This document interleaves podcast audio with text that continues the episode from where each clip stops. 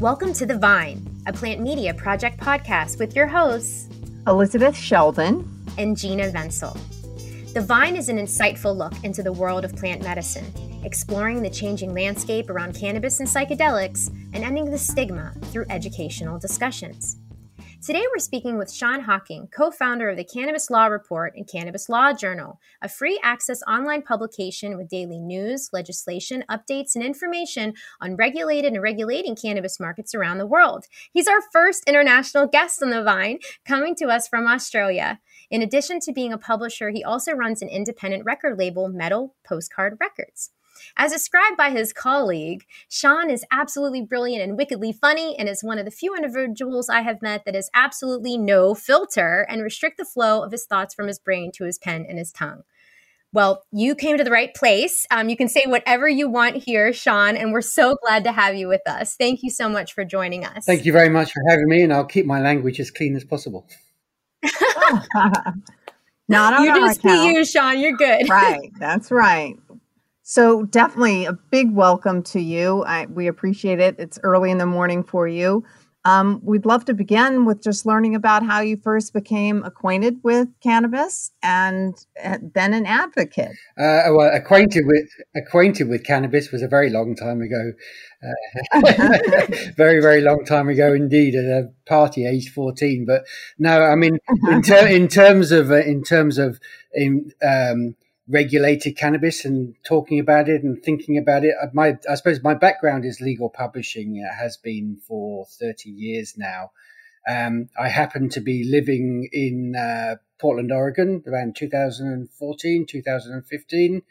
And um, as legislation was passed there, and I noticed that nobody was writing about cannabis for lawyers, about lawyers. And of course, uh, law and regulation is everything that, you know, greases makes everything work.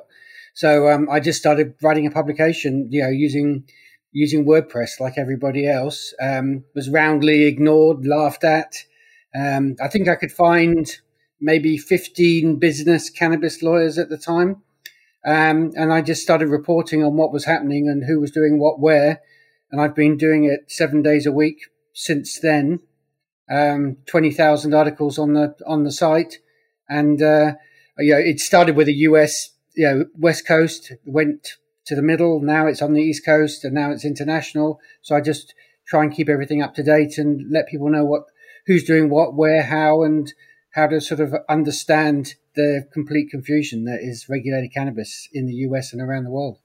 Well, that's a lot and that takes a lot. And like you said back when you started, it, I mean, this was this is a lot. So can you rewind like how did you how did you even have this skill set? Like, tell us a little bit more about your background to how you got to this place, because I mean, this is a lot of information. Yeah, I mean, look, essentially, my background is in publishing. I, I started working after university for Random House, and then actually I moved out here to Australia, and there were not weren't many jobs at the time, so I ended up in legal publishing, not the world's most exciting area of business, but that's that's what became my my business. I did that for 20 years serving law librarians, big law firms, understanding the sort of information they needed in order to understand the law, etc., etc. Um, and so just you, I could see there was a space in the market and nobody was writing about that per se. Everybody was writing about uh, business, making money, but uh, people need to understand all the really boring stuff and especially lawyers, obviously, and they need to know what's happening in other jurisdictions. Um, so that, you know, essentially that's why I write. That's why I initially wrote the, the website. The website now I've sort of, um, You know, I grow things organically. I don't really like to like stick with one particular thing. Is I, I, saw that there was a there was a market for lawyers to understand what was going on, and now I have a lot of lawyers reading me around the world and other professionals. So now I'm trying to widen that uh, and make make make the law a little bit easier to understand for the general person in the street, basically. And and under you know, for instance, if you're here in Australia or you're there in in the UK or in Europe you probably don't really understand that the US is a state by state by state um, issue at the moment. So it's just getting, it's just, it's just helping people through that process and uh, helping business through that process and providing information for free and being able to, you know, be an old fashioned editor, basically. Um, I'm not a platform, I'm an old fashioned editor and I, I, I wake up every morning, I have 400 emails in my inbox, and I choose what I think it should be, you know, shared this week or today. And so today, if you look at the site, it's New York, New York, New York, New York, New York, New York. Mm-hmm. That's all it is. Uh, although I did notice that Cuomo uh, sent out his tweet and signed off on April the first. So uh, who who knows whether it's real or not? is it a fool's joke or not? We shall see. exactly. The right.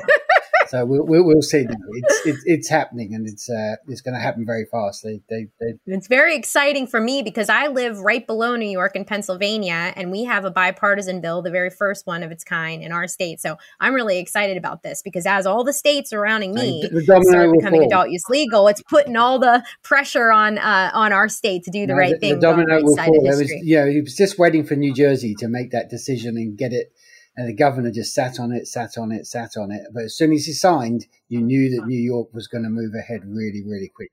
Well, Maryland missed out. You know, this session yep. they they didn't it didn't happen. So um, I know we're we're small, but uh, I think they really missed out, and it lets everybody else get further ahead. Um, so, what is the current state of cannabis in Australia? Uh, is it the current state medicinal? of it? The current state of cannabis in Australia is uh, is as convoluted and sort of complicated in an Australian way as the as the US market. So, here at the moment, um, uh, federally, we have as we can access medical cannabis uh, to an extent, but uh, it when Australians create legislation, they don't create legislation in the same way that they do in the US. Uh, it, it, yes, they do federally and they do by state, but uh, the thinking behind it is different. So normally Australians create legislation to either um, enable a few people to do something or enable things not to happen. And that's exactly how they've created their medical cannabis. So now we have a few companies who uh, probably have close political links with uh, federal and, and, state government. Not probably, they definitely do. Um, and they're actually trying to create a medic. They're more interested in creating a medical pharmaceutical market for export to build companies rather than serve patients at the moment. Although there may be a change in that thinking coming along, but um, hopefully very soon people are beginning to lose their patience uh, with with that sort of behaviour. Uh, so we have, I think, something like a hundred thousand supposedly um, registered medical patients. That's probably only half that number in reality. But it's very hard for them to access medical cannabis because the medical cannabis that's been grown here is being sent overseas. Most of our medical cannabis comes from Health Canada, and because of the uh, pandemic, Health Canada have slowed down their approval process. And then when it actually gets here, it's got to go through another set of processes with the uh, Therapeutic Goods Administration, TGA here. Um, so I, I, know at the moment there's a big shortage of medical flower here in Australia, um, and there aren't very many. For instance, you couldn't buy a vape product. Uh, very difficult to get a topical product. There's a few oils, but they have to go through very laborious situation uh, to actually get hold of that of, of that particular um, medicine for any any given individual. So it's so are you saying that it's crossing and at sea like Australia's, you know, shipping out and Canada shipping into you? Well, that's exact. That's exactly right. Is um, in order to build their their share price, most of these companies are creating uh, medicinal product that goes through a whole range of tests and you know uh, research, etc. And then once once they have created a pharmaceutical product they are then exporting that overseas in order to earn. They don't even earn that much money on on the actual product. Most of the stuff they're sending overseas at the moment, very small amounts, um, are then going into trials in EU company uh, EU countries. Uh, interestingly, there's a couple of Canadians just coming in at the moment. it's very. I could uh, you could you could talk about it for a very long time, but Australia had a lot of uh, U.S. and Canadian companies involved in the market, and then they all got out of the market, and now they're all coming back into the market. Apparently, we're going to have a huge uh, greenhouse um, construction both in Victoria and in Toowoomba, which is in Queensland. Um, and they're both meant to be like you know after Canada the biggest indoor greenhouses in the world. But as we know in the US market, uh, that that sort of thing are, are, white elephants already. So if you think about the Australian market, think about the US in about 2012. That's the best way to think about it. Um, there is it different for CBD? You can't CBD. It, you know, so the TGA has just approved CBD at 150 mg a a, a serve, a portion, whatever whatever we call it. Uh, but that has to go through a process in order to be sold in a pharmacy from and it has to be delivered by the pharmacist over the counter with advice. So you can't go into uh, you can't go into a store, you can't go into a gas station and just buy CBD, um, and you you can't really you can't as yet buy CBD from a pharmacist. They they just approved new rules in the last eight to twelve weeks, and it'll take a year for products to be approved by the TGA. So CBD, you, you, you, can't find it. The only way you get CBD in Australia is buying it online, having it sent in, and a good 60% of it will be found by, you know, so essentially it's illegal to buy it overseas and bring it in.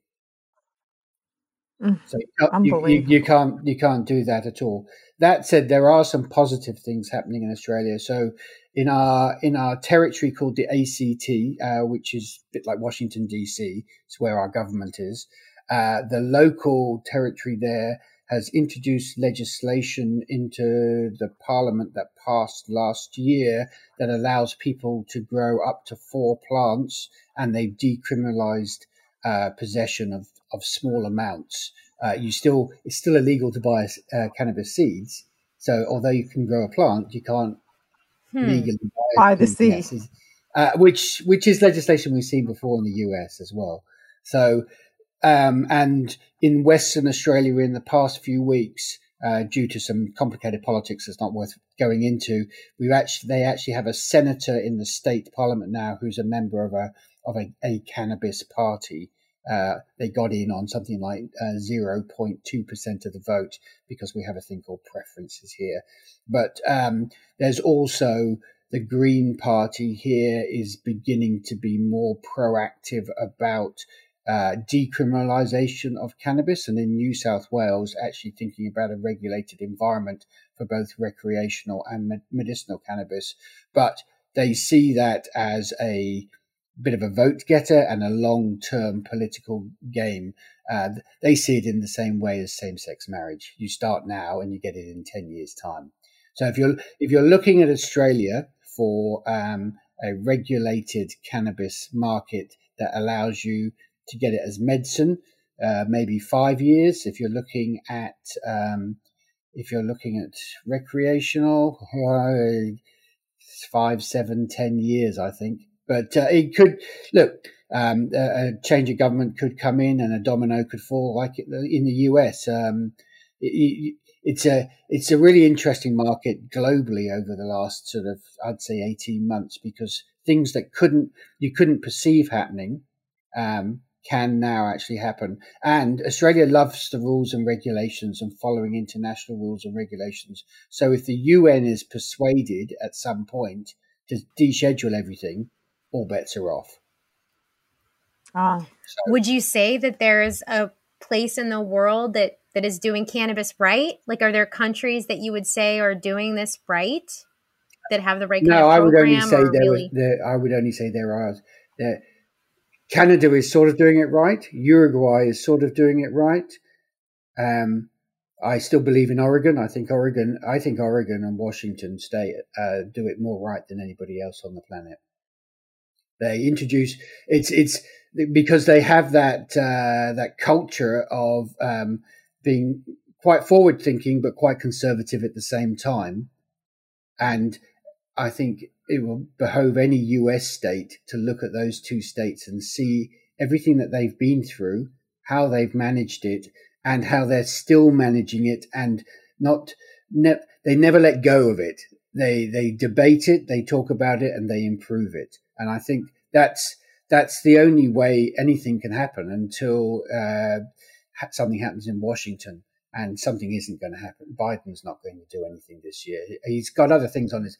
Fair enough. I think he's got other things on his plate, and uh, and he and he needs to get rid of that prior political culture that we just had for the past four years. And he's he's doing a pretty good job, and he you know he has to he has to walk a fairly fine line.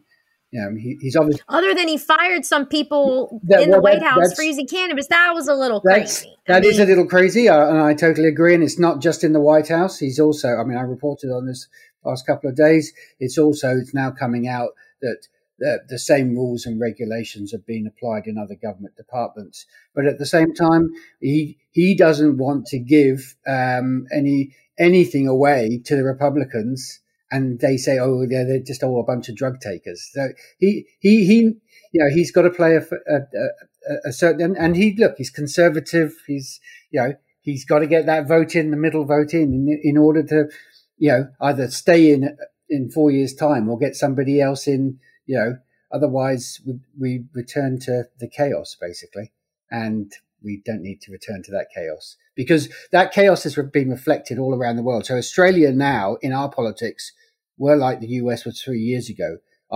if you look at local Australian polit- uh, federal politics at the moment, it's uh, it's beyond depressing. Yeah, there's uh, I, it's well, I'll go off subjects and I can be off subject for another half an hour on, on, Australian politics. So, but there's there's a lot of very unpleasant things happening in this country at the mm. moment that is a reflection of what happened in the US, and, and we you know we don't need to go there again for a while. I don't think, to be honest.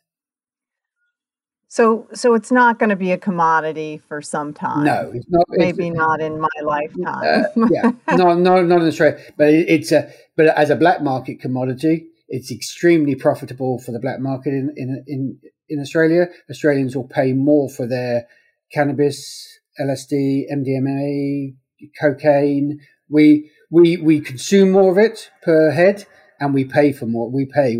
It's a very very profitable market um, so it, it, provides a great uh, opportunity for the illegal market to grow and grow and grow. And we're, we've actually during the pandemic had an, a, a, big um, uh, national. I don't know what, what if the police forces are talking to each other, but the uh, enforcement has gone up by 50 to 60%, I've noticed in the last 14, 15 months. And that enforcement mainly has been on a lot of um, big illegal grows here in Australia. It's a very big country, so you can people grow everywhere, but it's just going to create further problems for them because um, you know the the South Americans, the Mexicans, they they'll bring it across the Pacific. Uh, and they and they do, and they can afford to lose good half of their shipments and still make huge amounts of money out of the Australian market because the Australian market, as they is prepared to pay a lot of money for their. We can we can call them illegal or we can call them scheduled drugs, whichever whichever we want to call them. Well, I wanted to ask you this is, I don't know if it's a little bit off topic, but I wanted to talk a little bit about um, this isolating of cannabinoids because the Delta 8 particularly is kind of in this gray area in America where it's falling under the farm bill. It's an isolated cannabinoid, which can, in larger quantities, make you feel a little high, which CBD is not supposed to do, right? So it's falling under this kind of gray area.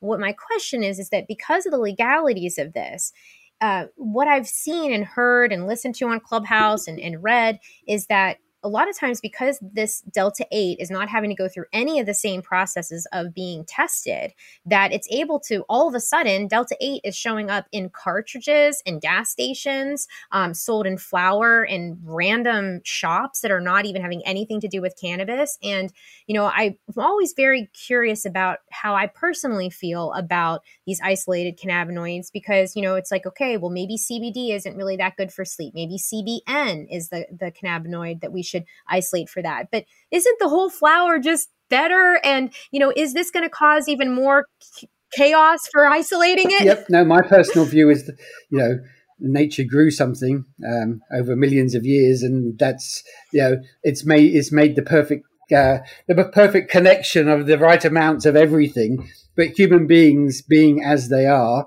love to take things apart and then some of the, some some human beings love to then try and sell that. What it doesn't matter what, what it does to people because they because they're obsessed with money. So, and this is what the website about. It's all about regulation.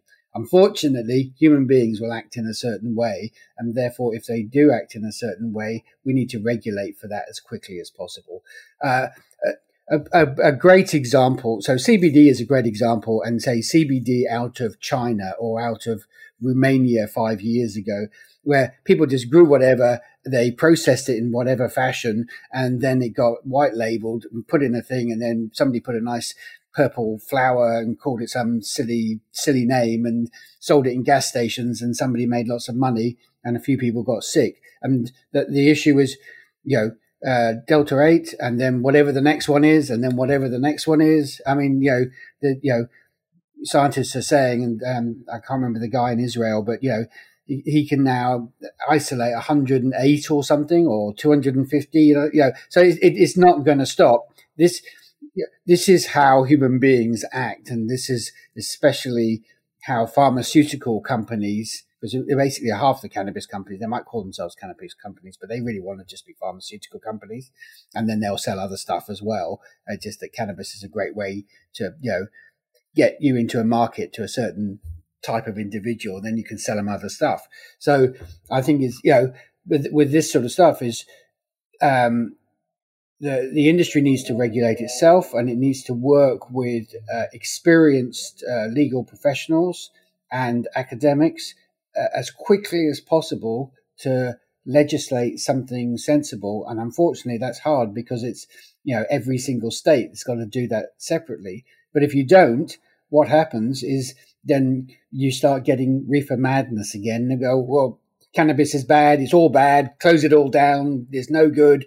And you're back to where you started. So no, I, you know, information regulation is always the way. Uh, and unfortunately, you can't stop what I call American hypercapitalism. It just, it's, it's, it's built into, it's built into the, to the way the country thinks. So, um, somehow you have to, you can't build it out, but you have to, you know, as quickly as possible. It's like a, I mean, I would imagine in a couple of years' time, as well as having the FDA, you're going to have to have something like an SEC for the cannabis industry um, to tr- to to manage across a range of issues. Um, how the industry, because the, the, industry doesn't like policing itself at all. That's one thing I've noticed over the years. It's just you know, it's like, ah, we can make lots of money. Let's just get on and do, you know, let's just. So I, I looked recently into how some THC Delta 8 was made. I published, I mean, it was, you know, boiling and it was, it's like something out of um, Macbeth or something. It was, it was really, why would you want to put that in your system? But of course, if you're a 17 year old and you think it's going to like get you high, you, you, you don't care. You just consume this stuff and you know i'm not going to live beyond 40 and then suddenly when you're 55 and it's making you sick so. or you're really uneducated and you don't know if you could even get a medical card in your state, and then you just see it at the gas station. And you're like, oh, maybe I'll just try this. And what I'm concerned about is that people try it for the first time, like you said, and then it maybe it makes them really sick or it's not a good product, and then they label that well, all cannabis must be bad. Yeah, well, exactly. And right. what I hate about this is that without this regulation, people are getting these terrible products, and therefore I feel like they're going to create these assumptions in their mind about what cannabis is, and that's not truly the whole plant, like you said said. Exactly. That's not the way nature intended it. well, be. exactly right. Look, I've got. I mean, one of the reasons I got into this is I've got a. I've got a um, a child. He's now eighteen. So when I got into it, he was fourteen or whatever. And you know, I started smoking, you know, hashish when I was fourteen years old. And you know, um, law enforcement, hell, you know, I, I don't want my child to, to have to deal with those things. And you know, if you can have a sensible approach, you're never going to cover every single base because that's just not the reality of dealing with human beings. But if you can create something, and that's again why I, I always say go back to Oregon because they do seem to have created something. Uh, and every time another one pops up, there's somebody there to say, "Oh, we should look at that," and and talk about it sensibly and not create a, like an anti Delta Eight you know program. At the same time we shouldn't be selling it in every gas station. Find that happy medium.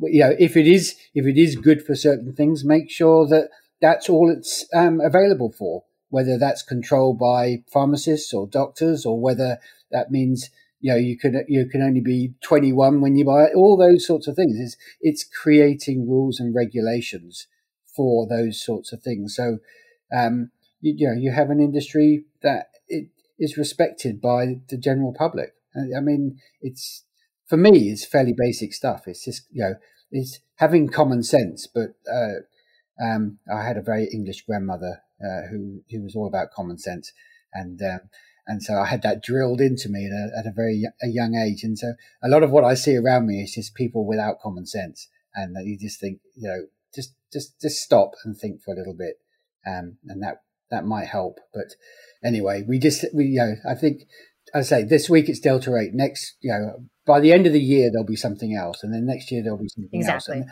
we have to create mechanisms to to manage that, and that's um, hopefully I can contribute to the debate on that. And one of the things the, with the website that I've just launched is um, a thing called Global Forum. Um, which isn't really a platform. It's more, it's, again, it's editorial, con- editorially controlled, but I'm trying to invite people from around the world who, who want to think about policy, advocacy, who are outside the industry, um, but are interested in the subject or are, uh, you know, so that means you're either a, a, smoker or a medical cannabis user or a policymaker or an academic, people who, who aren't making money from cannabis and I want to try and put them all in the same place around the planet. So somebody in Australia can talk to somebody in the UK, who can talk to somebody in South Africa, who can talk to somebody in Canada, who can talk to somebody. Because I think at the moment this is the problem: is the industry is geographically located in North America and it's become very powerful, and for a number of reasons that we all know. So I don't need to explain it. And then there's a lot of other people who are trying to think about for uh, easier term, the, all the good things that can be done, but they're all sort of going down different paths and feel quite separate. And I'd love to join up those individuals and smaller organizations um, to be able to talk to one another and um, you know organically in that process create groups that can actually challenge the powers that be that have grown through making money within this industry. Um, so, for example, at the moment, I'm writing a lot of stories about the um, Black Farmers Association of South Africa, who are trying to see whether they, I mean, and they talk about a, a range of crops. Marijuana, cannabis is just one of their crops. Um, and they're talking about the fact that at the moment it's it's just big companies, normally white-owned companies, running the the medical cannabis growing industry in South Africa, how can they combat that and have smaller local black farmers do the same thing? In the UK, I'm talking to three sets of people who have decided that uh, trying to change legislation with regard to cannabis is a pointless exercise. So they're all taking different uh, cases under the Human Rights Act to the um, Supreme Court of the UK to try and challenge them on it being a human right to smoke cannabis in your own home. And here in Australia, as I said, you know, the Greens are, are trying to write legislation. So I'm trying to help them and connect them with other people. And I think that's the really important thing now at this stage of the industry, because that's the term. Everybody's saying the industry and it, it shouldn't just be the industry. It should be, it should be the, the entire body of people who are interested in cannabis. And there's a lot of people who, are, who, who aren't industry and they don't they don't feel as though they have the power to say say anything. And as much as you know, we are talking about Clubhouse and platforms, everything. I, I think the problem with those, a lot of those places is you can listen to people's ideas, but um, rarely because a I don't like people collecting my data, and b I don't think there's any editorial control or management. Um, again, this is where I'm quite old fashioned about how um, conversations can be directed or formulated. I'm, I'm trying to create somewhere where people can really see uh, great information and then communicate on specific things that interest them and find the right individuals uh, in other parts of the world to really create arguments that um, that will challenge some of the existing thinking at the moment. Um, I think everything has its so how do how do people get involved? It's very simple. You come to the website and you and then you can list yourself for free, um, and just say I want to speak to so and so about this and that, and I've or I've written a paper and we publish it, and I, you know I as an editor in the middle will say you know maybe you should be speaking to this individual or that organisation.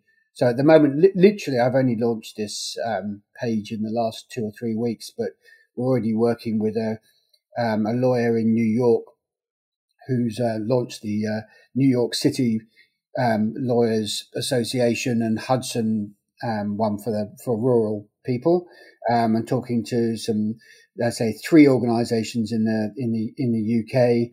Also talking to uh, very interestingly somebody in Colorado putting together um, judges who have had enough of having their court time wasted basically by pointless and they're all they're they're about to have a symposium at a university in, in California later this year, which will then discuss all the issues about how they all get together. And there's all these groups, and they're all working separately.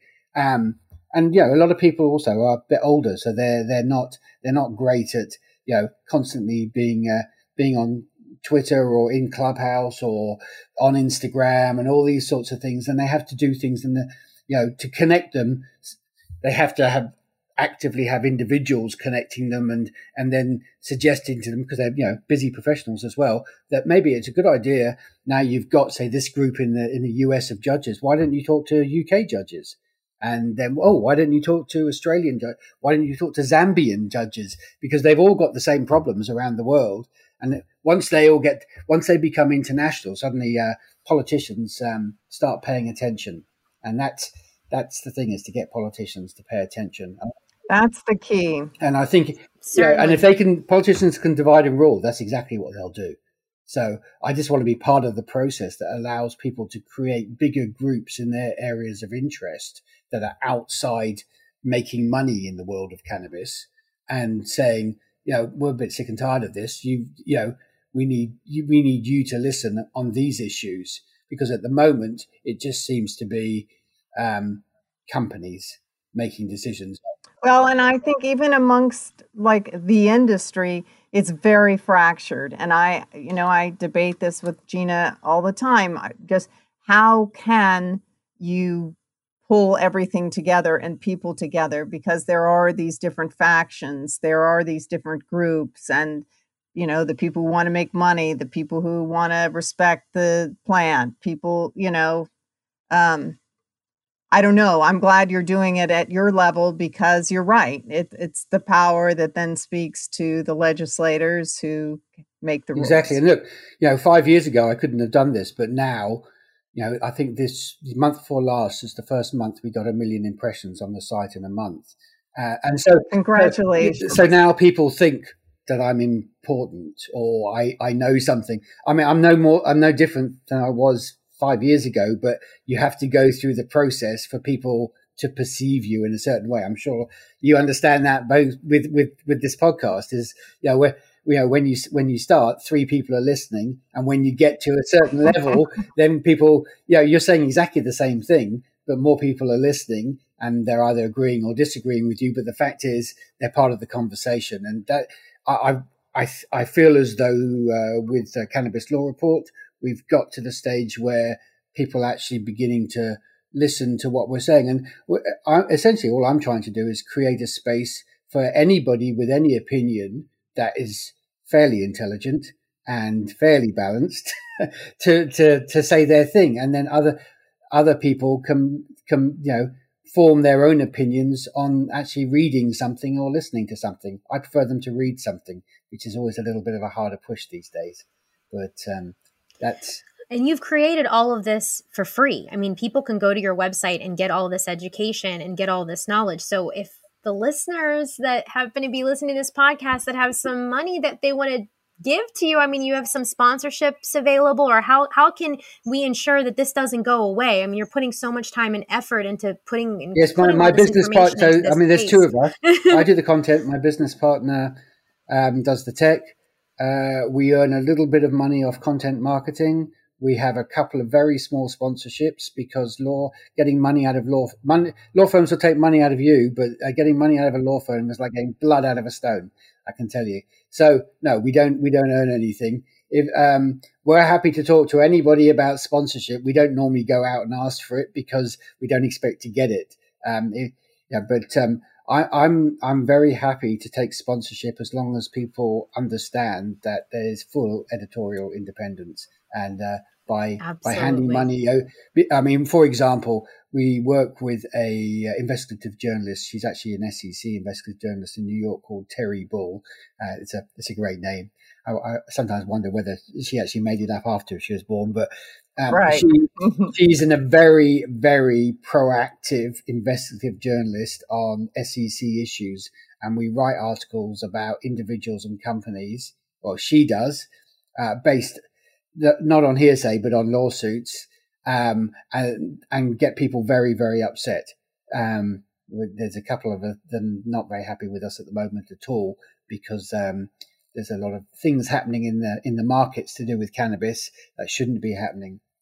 So we do have opinion, and we have quite forceful opinion, and we're looking for more forceful opinion. So if if you want to sponsor that, that's fine. But if if uh, sponsorship uh, implies that there isn't independence in editorial, um, would rather I'd rather just eat once a day, to be honest. Um, you're amazing, honestly. I mean, you're providing so much great content, and I'd love to see companies outside of just law firms understanding the importance of what you're doing and what you're building, and the the power of the content that you're providing. So, just very so grateful to have you here today to share all this info.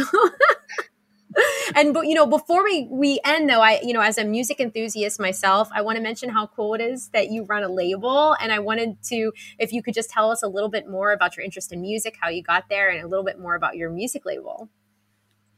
Okay well uh, i'm english. I grew up in the 1970s and so uh, uh, myself and all my friends, male and female, we define ourselves by music. Uh, you know, when we when we were seven, it was David Bowie. When we were fourteen, it was the Sex Pistols. When we were nineteen to twenty, it was Acid House, etc., etc., etc. so uh, that's my. If I could, if I could be making money out of my record label, I, I probably wouldn't be doing cannabis. Um, because music, music is music is life. Every music is everything. But uh, I started a record. Actually, I started a record label with a friend that was an art project, and then um, as uh, much as I love Ben, he, he, doesn't move quite as fast as me. So I just, I've always wanted to start my own independent label. So I, um, I worked with, I've worked with independent artists around the world for the last 20 years. Uh, the main thing is I say to them at first is, uh, don't expect to make money and we'll just release great music. So I've, I've released music by, um, bands from Cambodia to India to the US, UK, Australia, um, a couple have become sort of mildly well known. Um, Cambodian Space Project got quite big, well, big, but mediumly sized, big for a while. There was a band out of um, Portland, Oregon, young young guys called White Fang, who uh, got quite well known in the sort of punky scene.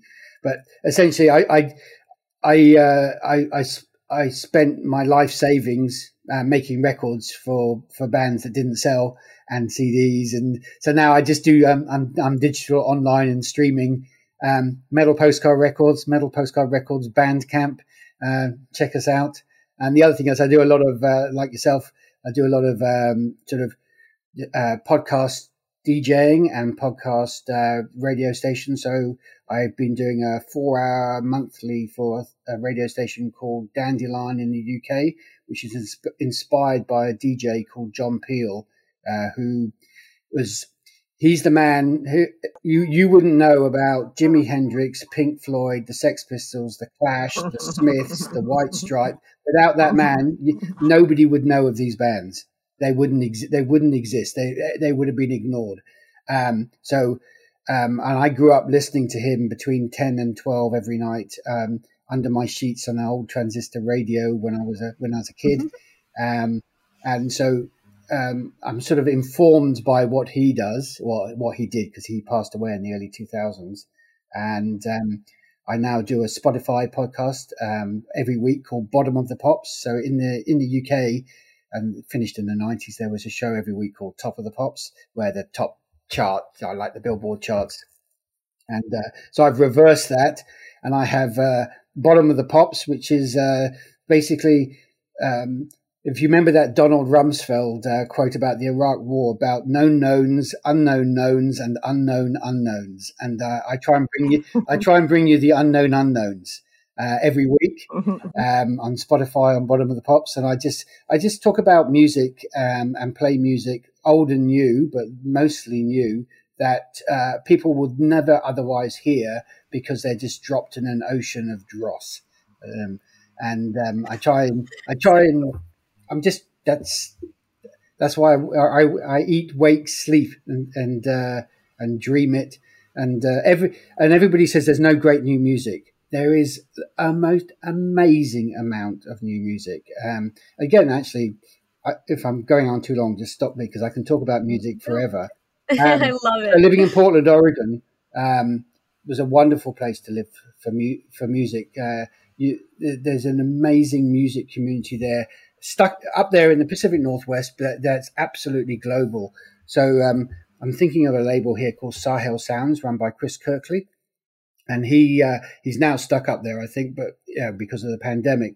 But he spent uh, years being an explorer in places like uh, Ghana, Senegal, Mali, Somalia, and just going around and finding young, new, interesting musicians um, that and, and, then releasing those and getting those into the music industry. Now, some of those are actually quite famous. And there's another guy out there called Eric who has Mississippi Records, one of the best record shops on the planet.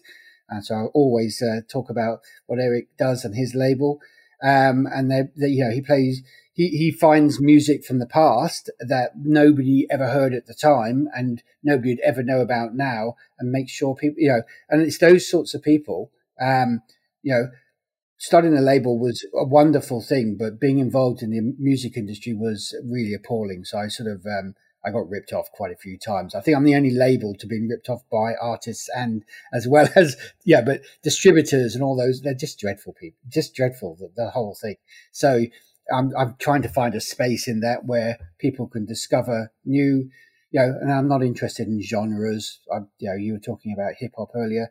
I mean, people saying, "Oh, hip hop is it's you know not very exciting at the moment." There's new young hip hop artists out there. Uh, so the one I'll push this week and is, is a guy from South Central LA called Paris, Texas. He's only done one thing, and he's amazing absolutely incredible. Uh, Thank you for those nuggets. We need we need that, and well, I'll make sure that when we when we promote this podcast, when we post everything on our website, that I'll put links to your yeah. your episodes into your record you label because you know we want it as much as we love cannabis as well. You know, music goes hand in hand, and we want to make sure well, that, that, that and that's when I started well. cannabis. I mean, it's a good way to finish because nobody ever talks about cannabis and music. I mean, to me, it's the most obvious thing of all time. Yes, uh, and yes. and you know, the, people can't really get past you know, one Bob Marley track. And you were talking about reggae earlier. I grew up in the West Indies as a kid. Um, so uh, uh, the, the West Indian music of not just reggae, but all West Indian music is informed by um, Smoking the Herb. And there is there there is a lot more than Bob and Peter Tosh out there, I can tell you. And uh, hope I try and bring that to you every week as well. So I'm uh, I'm sorry, I'll, I'll stop now because otherwise you'll you'll never no, hear the end so of it. so fantastic. No, I wanted to make sure I, we brought it up though because you know it's it's it to me it was just as exciting to know that you you loved music as much as I do because I don't have a label, but I've been promoting music in in my hometown for over 15 years, and it's something that I really believe in. And with this pandemic, I mean, the entertainment industry has just been completely upside down, and so really supporting those independent artists and and you know as we come out of this, you know, spending money on buying their records, buying their their merch, you know, attending shows when we can, you know, putting that energy back into the music scene is just so important. So I'm glad that you're taking to- those nuggets, totally agree. Those, those, great, that great music and putting it out there when people haven't heard it. I just love it. To- totally agree. And don't buy your tickets through Live Nation is my. Straight from the band. We'll go there. We'll go there. Well, we just appreciate you so much, Sean. Thank you Thank so much you. for joining us. Thank you very much for having me. It's been been wonderful, especially to talk about music. So that's great. Thank you for tuning in to another episode of The Vine, a Plant Media Project podcast. Subscribe wherever you get your podcasts to never miss an episode. And for cannabis and psychedelic news, visit us online at plantmediaproject.com.